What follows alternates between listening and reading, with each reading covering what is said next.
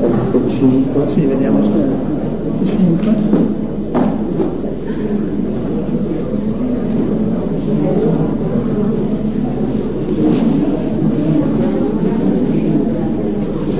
No, adesso si accorge, porto adesso che siamo.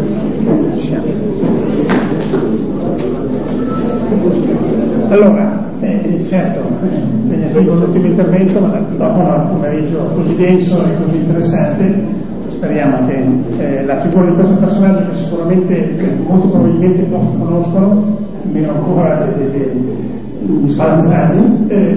che però è molto importante eh, non solo ehm,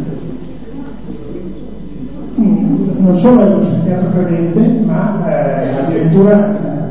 si avvia a diventare santo, nel senso che Jérôme Lejeune ha superato già la prima fase, di lui è in corso il processo di beatificazione ha superato la prima fase, quindi siamo addirittura a livelli che non è il primo caso. Ma volevo iniziare proprio facendolo conoscere, cioè, con un brevissimo eh, filmato eh, dove c'è un suo discorso in francese ma c'è sottotitolato. Allora c'è anche l'audio. No, ma c'è qua. Ah, c'è. pour la famille. On se moquera de vous. On dira que vous êtes démodé. On dira que vous empêchez les progrès de la science. On lèvera contre vous l'étendard de la tyrannie expérimentale. On dira que vous essayez de bâillonner la science par une morale dépassée. Eh bien, je voudrais vous dire, n'ayez pas peur. C'est vous qui transmettez les paroles de la vie. Eh bien, vous reste la sagesse. Et la sagesse éternelle, celle que les hommes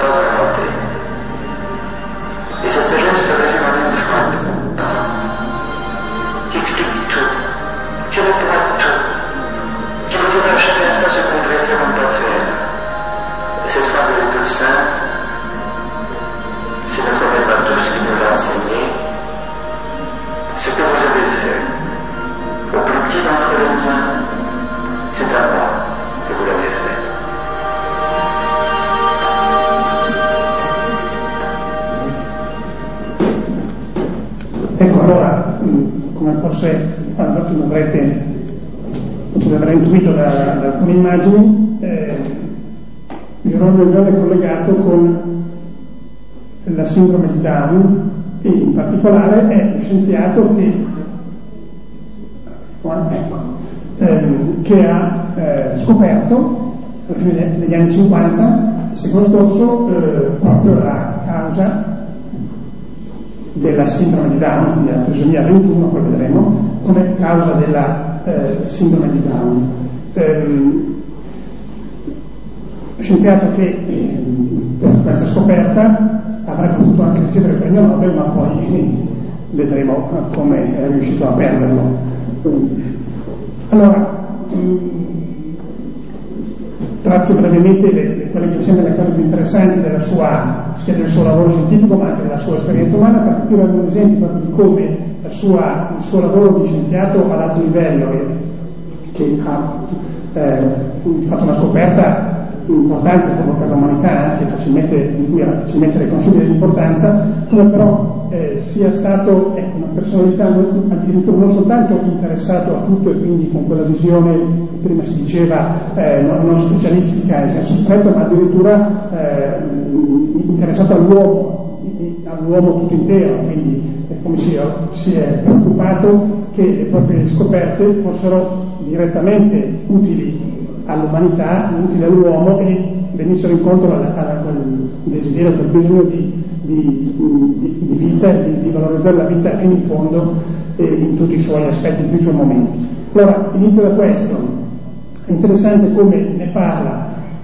la figlia, Clara Lejeune, che in un libro che ha scritto appunto su di lui, eh, indica una caratteristica questa, della posizione eh, del padre che è interessante sia per indicare, per delineare la persona, ma anche per indicare una modalità, uno stile, un modo di, di fare scienza, cioè di, di, cercare di conoscere la natura con serietà, rigore, ma rispetto e umiltà, con le caratteristiche anche che prima o poi emergevano negli altri personaggi che abbiamo presentato oggi. E la figlia dice appunto che il suo padre aveva soprattutto uno sguardo, eh, i suoi occhi azzurri scintilano di intelligenza e di umorismo e mi guardano con infinita tenerezza. Sono tuttavia esigenti perché amano la verità cercano instancabilmente il perché e come di ciò che vedono, quindi eh, sono tratteggiate in poche, in poche, poche parole eh, alcune caratteristiche che permettono di fare scienza seriamente, di raggiungere certi risultati, un amore per la realtà, quindi un amore per la realtà che ci è donata, che ci troviamo di fronte, che non abbiamo fatto noi, e un desiderio di verità, prima di tutto, prima ancora del proprio, diciamo, del proprio interesse eh, diretto e personale, quindi una instancabile eh, ricerca. Ricercatore, scienziato uno che instancabilmente ricerca perché si avvicina sempre più a una verità che è sempre più grande di lui. E con, questo, con queste caratteristiche, con questo approccio, con questo atteggiamento, eh, ha vissuto la sua esperienza di scienziato, medico e cristiano, questi tre aspetti della sua vita in cui hanno queste caratteristiche importanti, sono uniti, non sono separati, non c'è il momento cui è scienziato, il momento in cui è medico e deve curare o visita, eh, e il momento in cui è eh, cristiano religioso e vive le sue pratiche eh, religiose magari nel segreto. Invece questi aspetti sono continuamente eh, mescolati e si alimentano a vicenda, anche questo è interessante, no? Eh, mm. Allora, vediamo un attimo eh, mm, due, due, prime parole sulla, sul lavoro scientifico. È interessante il modo, perché il suo, modo, il suo approccio scientifico è, è, dà, dà, indicazioni anche a tutti, anche a, a, a noi, a voi, anche su, su, come studiare, su come portare avanti la vostra attività di, di, di ricercatori, in ogni caso, perché l'inizio del lavoro scientifico, anche dello studio è così. Allora, ehm, ecco, c'è un aspetto interessante nella sua indagine. Beh, eh, la sindrome di Down era già conosciuta da tempo, chiamiamolo mongolismo ovviamente, era, stata, era in un contesto ottocentesco molto razzista, in cui aveva tutta una serie di caratteristiche negative, ma non se ne, non se ne conosceva la causa, eh, l'origine. Ehm, andando,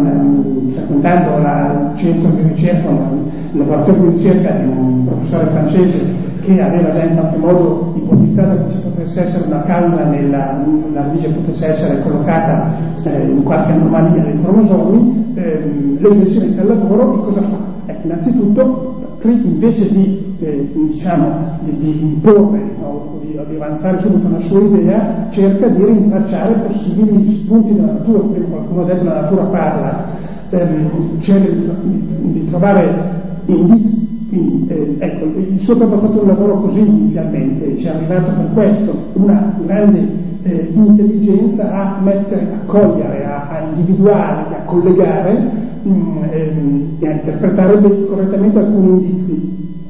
E naturalmente tutto questo in un contesto particolare, in una, appunto nel contesto di quel laboratorio francese, il francese lavorava a Parigi, dove c'era già una certa, eh, un certa eh, indirizzo, una certa pista, naturalmente un'indagine scientifica non può, anche qui si è detto prima, non parte da zero, si parte con ipotesi, con con con degli indizi possibili, con delle piste, insomma, eh, con delle piste eh, su cui incamminarci pronti, naturalmente, con grande libertà, con grande sincerità e lealtà, ad abbandonare la pista se si ritiene sufficiente, non hanno che stabilirsi a voler seguire sempre quella strada. Allora, i due principali indizi che, ehm, che Lejeune individua, analizza e poi mette insieme sono questi. Uno, l'analisi dei, dei, quelli che si chiamano dermatoglifi, cioè delle linee, delle, delle, delle, dei solchi che ci sono sulla nostra pelle, in particolare della mano, eh, che nel caso delle persone affette da sindrome di Down ehm, sono diversi, da, sono irregolari, mostrano delle irregolarità, sono diverse da quelli mm, delle altre persone. Ehm, e poi dico perché perché è un indizio, eh, e l'altro caso è il fatto che i gemelli biovulari eh, non, quasi mai viene, forse mai viene trovato il caso di eh, gemelli biopolari entrambi affetti dalla sindrome, uno è alla sindrome di Down, l'altro no, invece a differenza di quelli monovolari. Perché sono indizi interessanti rispetto a capire il cosa, il suo obiettivo era capire la causa della sindrome di Down. Allora, ehm, ehm, perché sono indizi interessanti? Perché entrambi questi mh, fenomeni, il secondo è abbastanza intendo, cioè vuol dire che eh, l'origine della sindrome avviene molto presto nello sviluppo embrionale, molto all'inizio, ma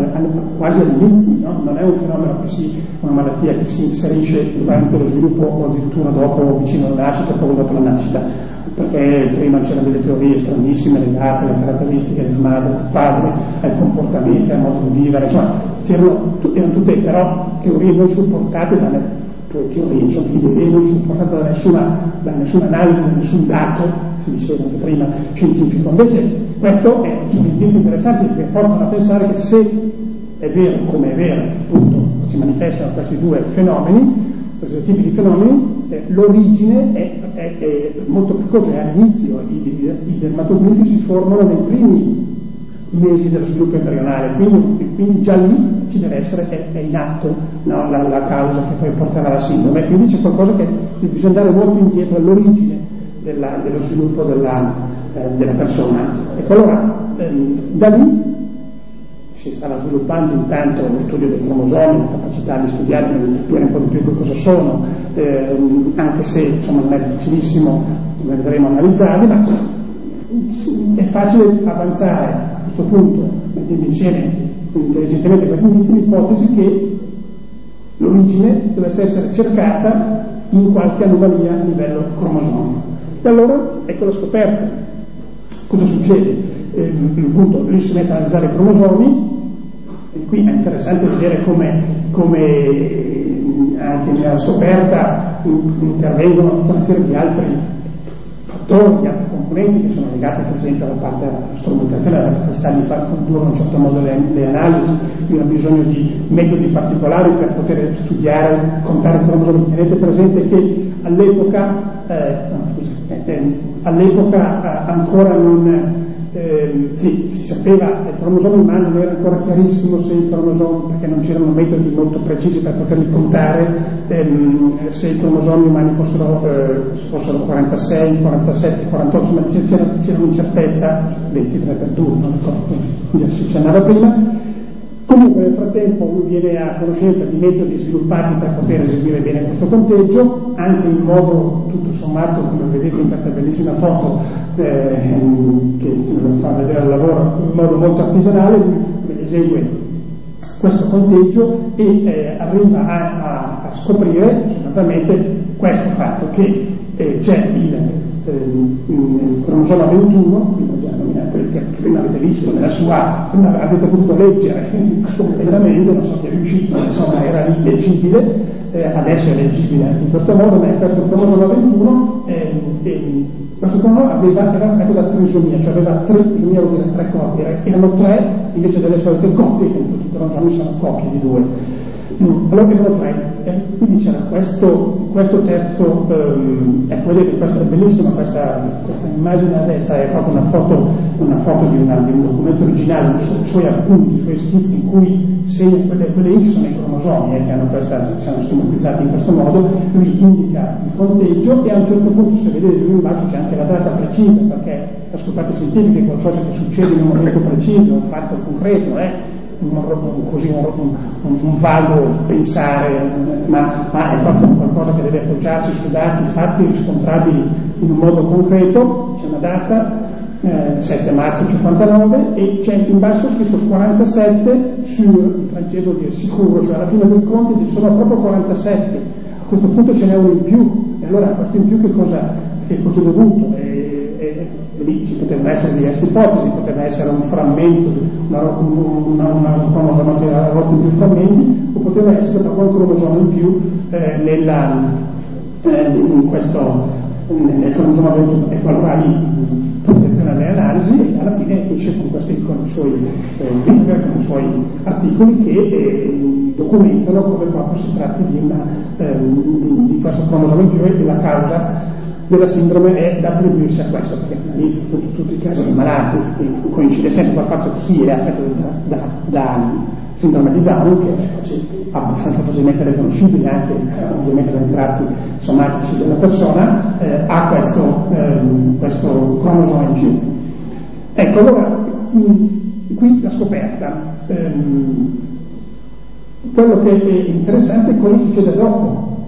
perché abbiamo visto appunto, la scoperta ci arriva mh, con un procedimento scientifico rigoroso, interessante, eh, particolarmente efficace, ma cosa succede dopo? Allora, la prima cosa che succede è che la sua ehm, il suo obiettivo è subito chiaro, la sua preoccupazione è utilizzare questa scoperta per poter trovare la cura, per venire incontro al bisogno delle persone che sono affette da questa sindrome. E quindi il suo problema è iniziare a lavorare per, eh, per ehm, trovare una possibile cura. Eh, dice lui stesso, appunto, proprio anche in, questi, alcuni, in alcuni brani autobiografici che fanno capire la, la, la, passione umana e la tensione con cui eh, era preoccupato davvero di, di trovare una, uno sbocco positivo quello che aveva scoperto. Dice, se dovessi trovare la cura per la trisomia 21, allora questo potrebbe, porterebbe a scoprire una cura per tutte le altre malattie che hanno origine genetica. Siamo agli inizi, eh, siamo agli inizi della genetica e agli inizi della possibilità di intravedere malattie che hanno un'origine a questo livello, cioè genetico. E dice, questo è interessante, i pazienti mi stanno aspettando, devo trovarla, cioè quello che lo muove, che lo spinge, che lo, che lo che, che anzi lo rende eh, continuamente in, sì, sì, insonnia, insomma, lo, lo, lo, mi fa spendere tutte le energie possibili è questa volontà di venire incontro alla persona e allora addirittura torna a studiare, studia genetica, biochimica, scienze naturali, cioè completa la sua conoscenza per poter trovare una possibile soluzione, ehm, per, mh, mm, per, poter capire meglio questo nesso tra la, la trisomia e la, la sindrome di Down e trovare una possibile cura. Ma la, ecco, la cosa interessante è che ehm, fa conto che vedete proprio una, una, una, foto diciamo, moderna, di quando lui non poteva avere a disposizione, siccome lui era, lavorava con lo scotch e incollava le copie di cromosomi eh, le, no, su, su, sui fogli trasparenti, adesso invece è possibile avere metodi di analisi che permettono molto facilmente anche di individuare, di riconoscere tutti i vari cromosomi, qui vedete vicino a freccia il, cromosoma 21 qui tre corpi, no? la, trisomia che indica l'anomalia in questo punto. Ma mm, ecco, quello che è interessante è che ehm, quel, mi sembra importante mettere in evidenza l'atteggiamento che lo muove in questa seconda fase, nella fase della, della ricerca della possibile ehm, terapia, della possibile eh, soluzione al problema. Ehm, lui è mosso da una grande, ehm, da una grande fiducia nella possibilità di, di, di, di, scoprire, perlomeno il suo atteggiamento è l'atteggiamento eh, positivo di chi dice eh, do, dobbiamo a tutti i costi trovare perché c'è, c'è, c'è, un uomo che ci aspetta, ci sono uomini che ci aspettano e che aspettano la nostra, la nostra, eh, la nostra scienza, la nostra conoscenza. Ecco allora la ragione scientifica viene mobilitata da una grande, da una grande ipotesi, una grande idea, una grande desiderio, una grande aspettativa. E quindi lui si muove in questo senso e sarà così fino alla fine, purtroppo non ci arriverà, non riuscirà a trovare la, la soluzione e ancora adesso si sta studiando anche se c'è stato, non c'è stata una grande eh, intensificazione delle ricerche in questo senso perché vedremo fra un attimo cosa è subentrato, eh, una posizione alternativa a quella di conoscere per curare. Comunque lui aveva già fatto qualche passo avanti, aveva avuto qualche prima intuizione, adesso alcuni particolare quelli, i, suoi, i suoi eredi nella Fondazione Genere e qualche pochi altri medici in giro per il mondo cercano di cercano di sviluppare, cioè il fatto che potevano essere, tutto poteva essere dovuto ad alterazioni del metabolismo, cioè perché c'è un cromosoma in più, ci sono gli enzimi che funzionano troppo e questo crea uno squilibrio, un disordine, una disarmonia nel, nel metabolismo in generale che questo può, può provocare la, eh, gli effetti che si manifestano sotto forma della sindrome di Down. Allora, ehm, dice bisogna colpire queste, queste, alterazioni metaboliche, per esempio, o cercando di rendere inattivo, di silenziare, cioè di rendere inattivo il cromosoma aggiuntivo, o, o cercando di modulare, di, di, far funzionare diversamente le proteine responsabili degli specifici geni, in particolare tra l'altro questa è una sindrome di Down dovuta non soltanto alla difficoltà di è soltanto un gene, come prima si accennava, responsabile appunto della fortuna di mente, invece non ha avuto questa fortuna, eh, c'è un insieme di geni nel cromosoma 21 che, eh, che sono eh, responsabili a vari, a, vari, a vari, livelli, di diversi aspetti della sindrome e quindi bisogna cercare di modulare le diverse proteine, insomma quella potrebbe essere la pista, però è soltanto la, la pista di partenza, purtroppo non si sono ancora fatti sostanziali passi avanti in questa direzione. Eh, ma d'altra parte, eh, l'altra cosa interessante è che nonostante questo eh, non si arrende. E fa ugualmente, ecco qui dice, quando prima dicevo l'unità tra scienziato, medico e credente, nello stesso tempo per lui è ancora un medico e quindi ha ancora un anno da fare in attesa della, della, della eh, ipotesi risolutiva insomma, dal punto di vista terapeutico, c'è molto da fare per curare come si può, eh, perché molti aspetti della Down possono essere specificamente curati, esempio alcuni difetti che hanno queste persone, della vista per esempio, o altri difetti possono essere eh, curati in qualche modo e in qualche modo può essere limitato il danno e possono anche, come sappiamo, vediamo molti magari non conosciamo, possono avere, possiamo ridare a queste persone la, la possibilità di partecipare alla vita di tutti gli altri, di lavorare, di avere una, diversi tipi di esperienze come tutti. E quindi allora sviluppa questo altro aspetto, quindi, quindi non rimane eh, eh in attesa della drammaturgica risposta della scienza che magari arriverà a trovare la soluzione radicale, ma nel frattempo fa tutto quello che si può per venire incontro alle persone, allora lavora direttamente, nella, vedete quindi lì nella sua veste di medico, con camice, con, con gli strumenti del, del medico, dirige l'unità di citogenetica clinica, quindi, che, che, è la disciplina, insomma, lo studio delle, dei cromosomi che lui ha eh, inaugurato, e, e all'ospedale di Parigi dei bambini e quindi in, quel, in, quegli anni fa un grande lavoro di analisi per esempio di 30.000 cariotipi, cariotipi vuol dire tutto quella foto a colori che ho fatto un attimo fa, eh, cioè tutto l'insieme del, del patrimonio genetico cromosomico delle persone, e, segue migliaia di persone con difetti difetti intellettivi perché l'aspetto più clamoroso della sindrome di Down è una, un difetto di tipo una sfera intellettiva e ha comunque un tipo di eh, rapporto con le persone, ecco, nel suo, nel suo essere medico testimonia una capacità di, eh, di rapporto eh, con, con, i pazienti, con le famiglie, quindi anche qui medico eh, a 360 gradi, ecco, la, la, figlia dice medico fino in fondo all'anima, cioè con tutta la sua persona, con tutta la sua personalità, incontro a tutta la persona dell'altro. Ehm, per esempio, quando dice ai suoi collaboratori, eh, quando i genitori sono inquieti davanti a un bambino malato, noi non abbiamo il diritto di farli attendere neanche una notte, come dire, no? è un'urgenza perché è proprio un fuoco che, che divora dentro, bisogna eh, incontrarli così e le testimonianze, ehm, le testimonianze che abbiamo eh, di, di, tutti quelli che alcuni abbiamo anche abbiamo, conosciuti recentemente, abbiamo, abbiamo, curato una, insieme ad altri amici abbiamo curato una mostra dedicata alla sua figura e abbiamo in quell'occasione incontrato persone che sono state curate da lui negli anni scorsi, ehm, che documentano proprio che incontrarlo anche nella sua, nella sua veste di medico era incontrare una persona che eh, anche se non poteva dargli, eh, poteva dare loro la, ehm, la, la, la cura risolutiva, loro uscivano, eh, uscivano ehm, diciamo, contenti da, da, dall'incontro perché li accostava, li accoglieva fino in fondo sia i figli che i genitori. In genere appunto si portano, portano i figli, i ragazzi più giovani. Mm, ecco, mm, e lui indica così la sua eh, la, la, la, fisionomia, il profilo del medico eh, come, lui vuole essere. Cioè, noi genetisti umani dobbiamo affrontare la quotidiana realtà. Bambini disabili e genitori affaticati esistono, e incontriamo appunto tutti i giorni. Per, pur senza alcuna soluzione in mano, ognuno di noi deve accettare la sfida e io credo che la nostra risposta deve essere guidata da due sentimenti soltanto, umiltà e compassione, quindi umiltà, cioè quindi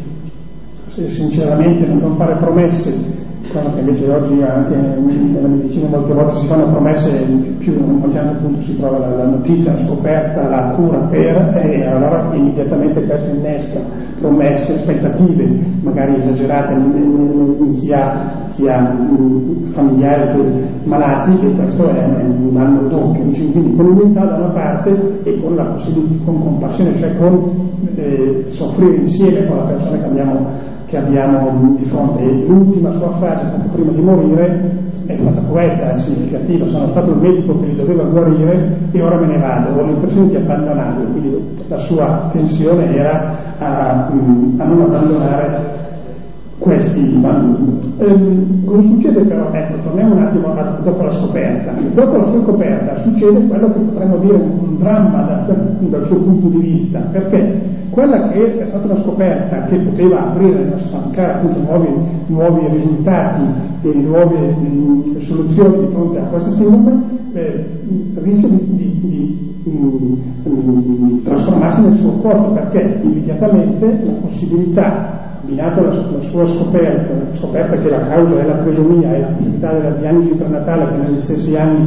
anni 50-60 del secolo scorso veniva sviluppata, dà la possibilità della, della diagnosi prenatale e quindi di individuare prima della nascita la possibilità della sindrome e apre la strada al fatto di alle proposte di chi vuole eh, fuori appunto l'aborto per selezionare prima della nascita i potenziali, eh, potenziali persone che nascevano con la sindrome e cominciano a nascere queste iniziative ehm,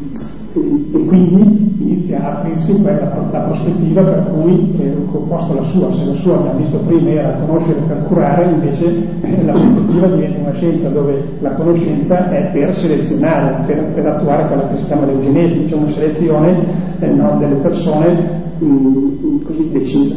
diciamo, decisa eh, non secondo la libertà delle singole persone e, e non secondo il rispetto pieno della vita. Allora, ehm, lui, lui, da questo, mh, vivendo questo dramma ancora di più si oppone a questa posizione e decide di iniziare una, e avanti alla fine, una, una campagna culturale fino anche addirittura politica nel senso di, interloquire con, con, con, il potere eh, per, per, evitare questo, no? per, per, evitare questa deriva, per evitare che la conoscenza diventi occasione, per, diventi, diventi contro la vita, invece per sostenere una conoscenza che è per la vita. Infatti dice, 1970, sarò costretto a prendere la parola pubblicamente per difendere i nostri malati, se non li difendessi li tradirei un ciò che di fatto sono diventato il loro avvocato naturale proprio perché conosco i loro problemi. Significativo sua, il suo intervento ovviamente era diventato un cittadino di fama mondiale, importante perché la scoperta l'aveva fatta, ma quindi è invitato da dovunque compendi, eccetera, il suo intervento in America nel 69 alla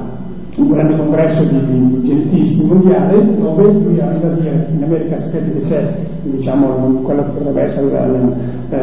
il Ministero della Sanità americano si chiama National Institute of Health no, NIH cioè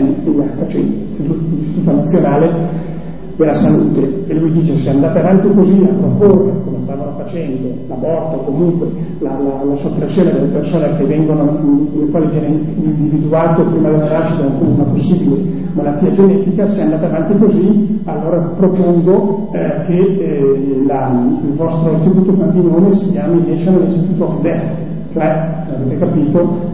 nazionale della morte non, e non della vita e non della salute eh, Dice, questa è una posizione eh, che appunto non punta alla vita, ma punta eh, alla morte. Infatti il, il, dramma, a questo punto il dilemma nostro è to kill o not to kill, cioè li sopprimiamo o non li sopprimiamo.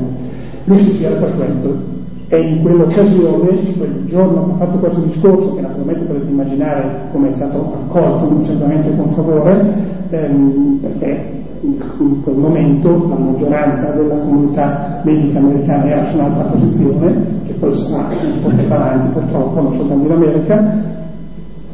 La, la sera scrive alla moglie, la, la, la, la New York dove era, scrive, scrive oggi ho perso il premio Nobel. E in effetti il premio Nobel che era senza dubbio ve lo dice, perché non scoperto così era, era evidentemente dal premio Nobel, gli viene, gli viene eh, negato. Ma di questo non siamo molto preoccupati tutti in tempo di là di questa frase la moglie poi non ha più, non, non abbiamo parlato di questa cosa, non era questo il suo problema. Ecco, allora più avanti ancora negli anni viene più, più volte insiste in questa sua, eh, in questa sua eh, battaglia, in questa sua battaglia per la vita. Eh, per esempio quando viene chiamato eh, un esperto genetista a testimoniare un processo in America dove c'era un processo in cui c'erano due eh, marito e moglie che si erano separati, avevano eh, tramite fecondazione in vitro, avevano eh, prodotto un certo numero di embrioni e al momento della separazione la moglie voleva far nascere degli embrioni, il marito non voleva sopprimerli, allora lo chiamano in giudizio per dire decidere se sopprimerli o no e, e la domanda che mi pongo è che cosa sono, cioè, come facciamo a decidere? E lui allora dice con chiarezza eh, la cosa, cioè di quello che è in questione, per, cui vi interpellate, è un essere umano, cioè nel problema che abbiamo immagine le prime fasi della divisione, è un essere umano. È ancora una sua frase significativa che se nella vita c'è un messaggio nel codice, quello lì che abbiamo lì davanti, no? quello, le basi che abbiamo detto prima, sono un messaggio, abbiamo visto prima, un messaggio cifrato che, abbiamo, eh, che, che, abbiamo visto scorrere davanti, ecco c'è un messaggio, questo è un messaggio umano, un messaggio che dice qualcosa dell'uomo, ogni riga, ogni, ogni gruppo di queste lettere dice qualche carattere, qualche aspetto dell'uomo eh, ecco, allora questa è una vita di un uomo e quindi è, va, va, rispettato fino in fondo. Eh, ancora con realismo dice, eh, sua, dichiara la sua ehm, convinzione della vita come valore supremo alla quale anche la ricerca deve, deve sottoporsi, deve sottomettersi, Dice non può essere negato che il prezzo delle malattie genetiche sia alto in termini di sofferenza per l'individuo e di oneri per la società, eh, senza menzionare quello che sopportano i genitori, quindi presente che è un problema, ma è chiaro che il modo migliore per risolverlo non è cancellarlo, eh, certo che sarebbe facile cancellarlo, sopprimiamo il problema è evitato. Se questi individui potessero essere eliminati precocemente, il risparmio sarebbe enorme dal punto di vista economico ma noi possiamo assegnare un valore, un valore a quel prezzo. È esattamente quello che la società deve pagare per restare pienamente umana, quindi dice vale la pena pagare questo prezzo, sia economico che di, sofferenza e di partecipazione sociale, per difendere il fatto che la società possa essere pienamente umana, possa dire la parola uomo pienamente con tutta la sua dignità. E allora cercando, così mi alla fine, di andare a capire che cosa, così torniamo anche al tema del rapporto scienziato-credenti, che cosa mh, mm, motivava fino in fondo questa sua difesa dell'uomo, della vita, perché uno diceva bene, difendere la vita, ma perché? Perché è così fondamentale questo valore? Perché è importante difendere l'uomo, difendere la vita fino in fondo? Eh. Mm, allora lui più volte mh, mm, dice questo, dice difendere il paziente eh, prendersi cura di ogni uomo implica che ciascuno di noi debba essere considerato unico e insostituibile. E questa è la fonte della dignità. E ancora, eh, appunto, immagini diverse di persone dove ognuno ha una sua, il, il, il studio della, biologia moderna, della genetica, il fatto di poter andare più in profondità delle caratteristiche di, di, della persona ci aiuta a capire ancora di più, più potentemente cosa vuol dire questa, questa unicità e insostituibilità della, della persona. L'intelligenza ci insegna che il numero delle possibili combinazioni tra i vari geni che padre e madre ci trasmettono supera il numero degli uomini oggi viventi. Ognuno di noi è dotato di una composizione assolutamente originale, che non si era mai prodotta prima e che non si riprodurrà mai più. Pensate, questo, questo capite, dice qualcosa a tutti noi, oltretutto, non è, non è un discorso che riguarda i malati, i medici o gli scienziati, è veramente un modo con cui la scienza si rivela come capace di dire qualcosa all'uomo, tra qualche anno questa diciamo, carta di identità eh, biologica, qui è stato profetico perché adesso ormai questo avviene, potrà essere letta da macchine come quelle usate nei supermercati, che potranno appunto decodificare il codice e dire chi sei, quindi fare una, una possibile eh, diagnosi appunto della tua, della tua persona, della tua proprietà e alcuni dicono della tua vita, del tuo futuro, del tuo destino, ma dopo lo vedremo. Ecco, potrà essere letto da macchine come quelle usate nei supermercati, con l'unica differenza che la macchina non potrà mai dare il prezzo della vita umana. La vita umana è qualcosa di irriducibile, qualcosa che non può essere ridotto, soltanto ehm, ai, ai, geni, soltanto alla somma dei, dei, dei geni, alla somma delle caratteristiche analizzabili eh, con, con, gli strumenti della scienza. E, e alla radice di questa posizione umana, di questa convinzione della unicità e della sostituibilità della, della persona, c'è questa,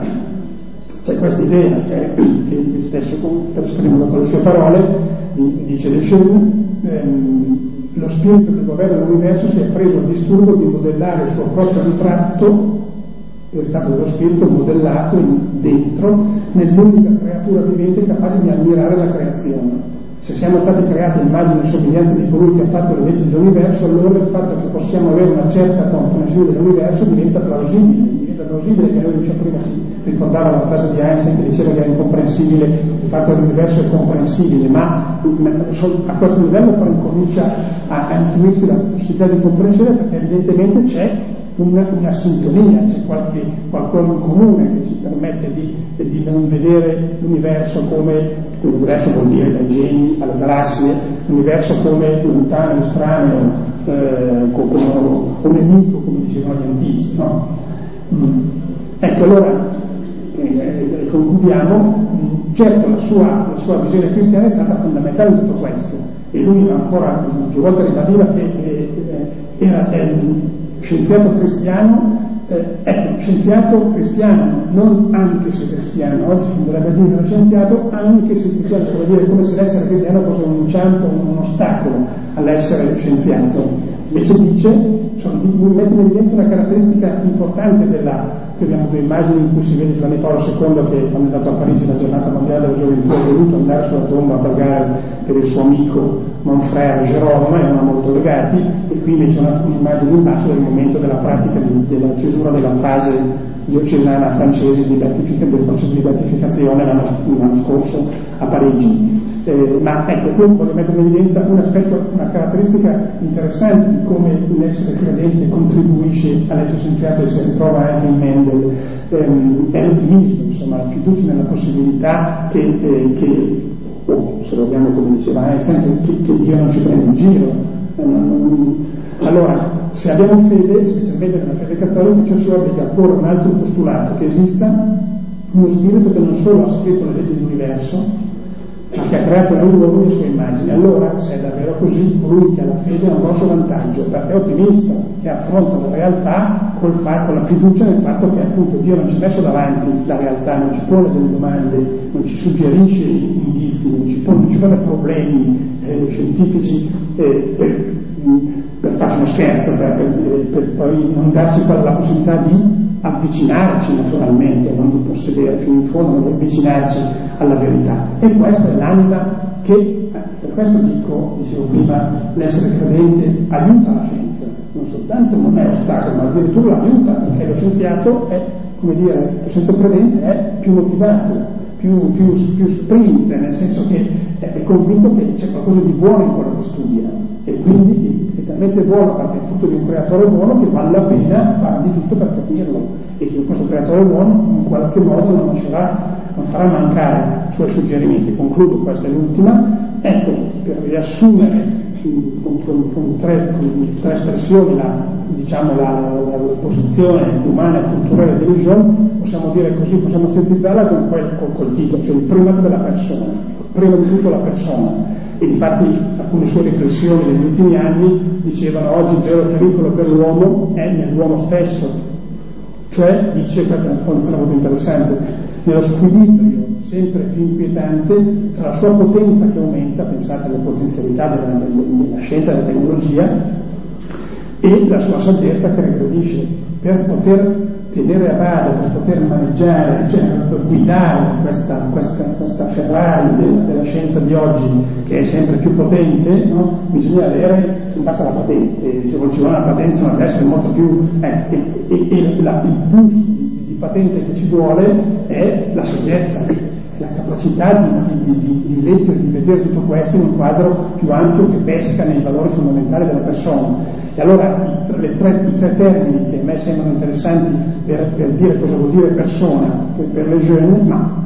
credo per tutti noi sono questi tre, e li dico con due, con, con delle, con due frasi sue, una di di Benedetto XVI. La prima, già accennata nel brano di prima, precedente, la, la capacità di ammirazione.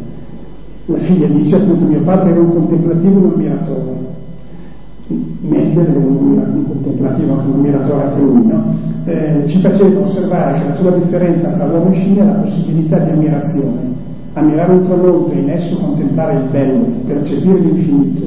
e meditare sulla condizione umana, di questo solo all'uomo viene data la grazia. Questa però diventa non è soltanto una considerazione estetica o poetica, è la molla della scienza, è la molla che, fa, che, fa, che, fa, che porta al premio Nobel, potrebbe portare il premio Nobel, non è stato il suo caso, ma porta alle scoperte, secondo la carità, avete visto anche in no? C'è un solo discorso che giudica tutto, quello che abbiamo sentito nel filmato iniziale, quello che avete fatto ai più piccoli dei miei fratelli l'avete fatto a me, anche qui, conoscenza, professione medica e carità vanno insieme, quindi sono un tutt'uno. E, e, l'ultimo è quello che con le parole che, che può disegnare bene la, la, la, tensione umana di, uno scienziato credente, ma di uno scienziato Ficur, l'ha indicata Benedetto XVI,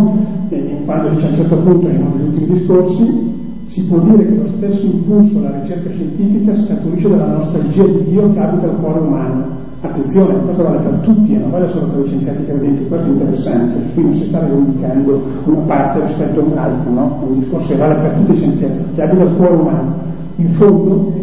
l'uomo di scienza tende a raggiungere quella verità che può dare senso alla vita, ma per quanto sia appassionata e tenace la ricerca umana, essa non è capace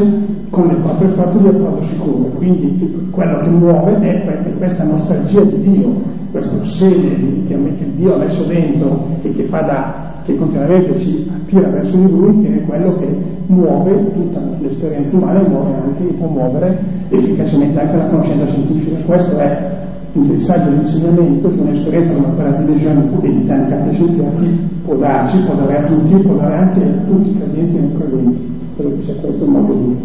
di parlare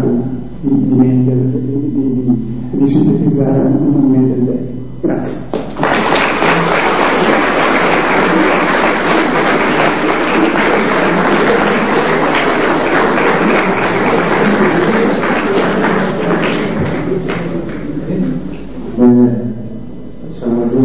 Di questa maratona su grandi personaggi che hanno fatto la storia della scienza e della fede. C'è lo spazio, se si vuole, per qualche domanda.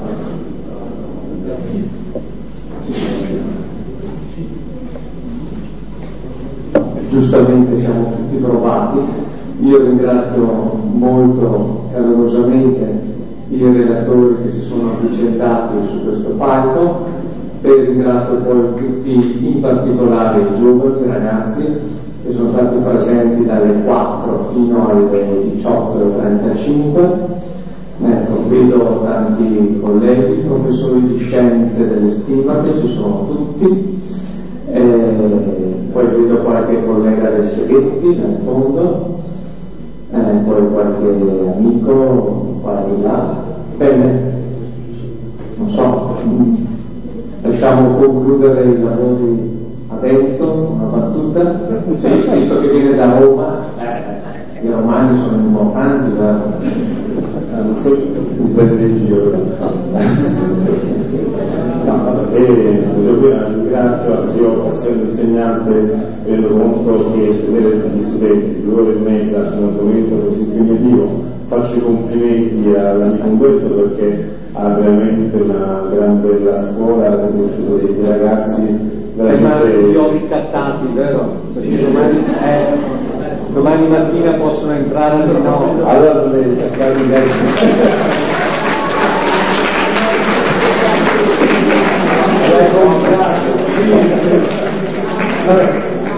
Ah, questo senso. Sì, tutto va bene. Bravi stesso. Bene. Ah, all'uscita, ecco, all'uscita ci sono eh, prima è stato accennato ad un libro che è stato scritto su Mendel e su Lazzaro Spallanzani, sul Barcoli, poi qualche libro l'ha portato Mario, c'è qualche libro a disposizione, il prezzo è sulla retro della copertina perché non ce li danno gratis, ecco. e volentieri se qualcuno vuole approfondire il tema farlo. E siate orgogliosi perché avete partecipato al primo Mental Day della storia.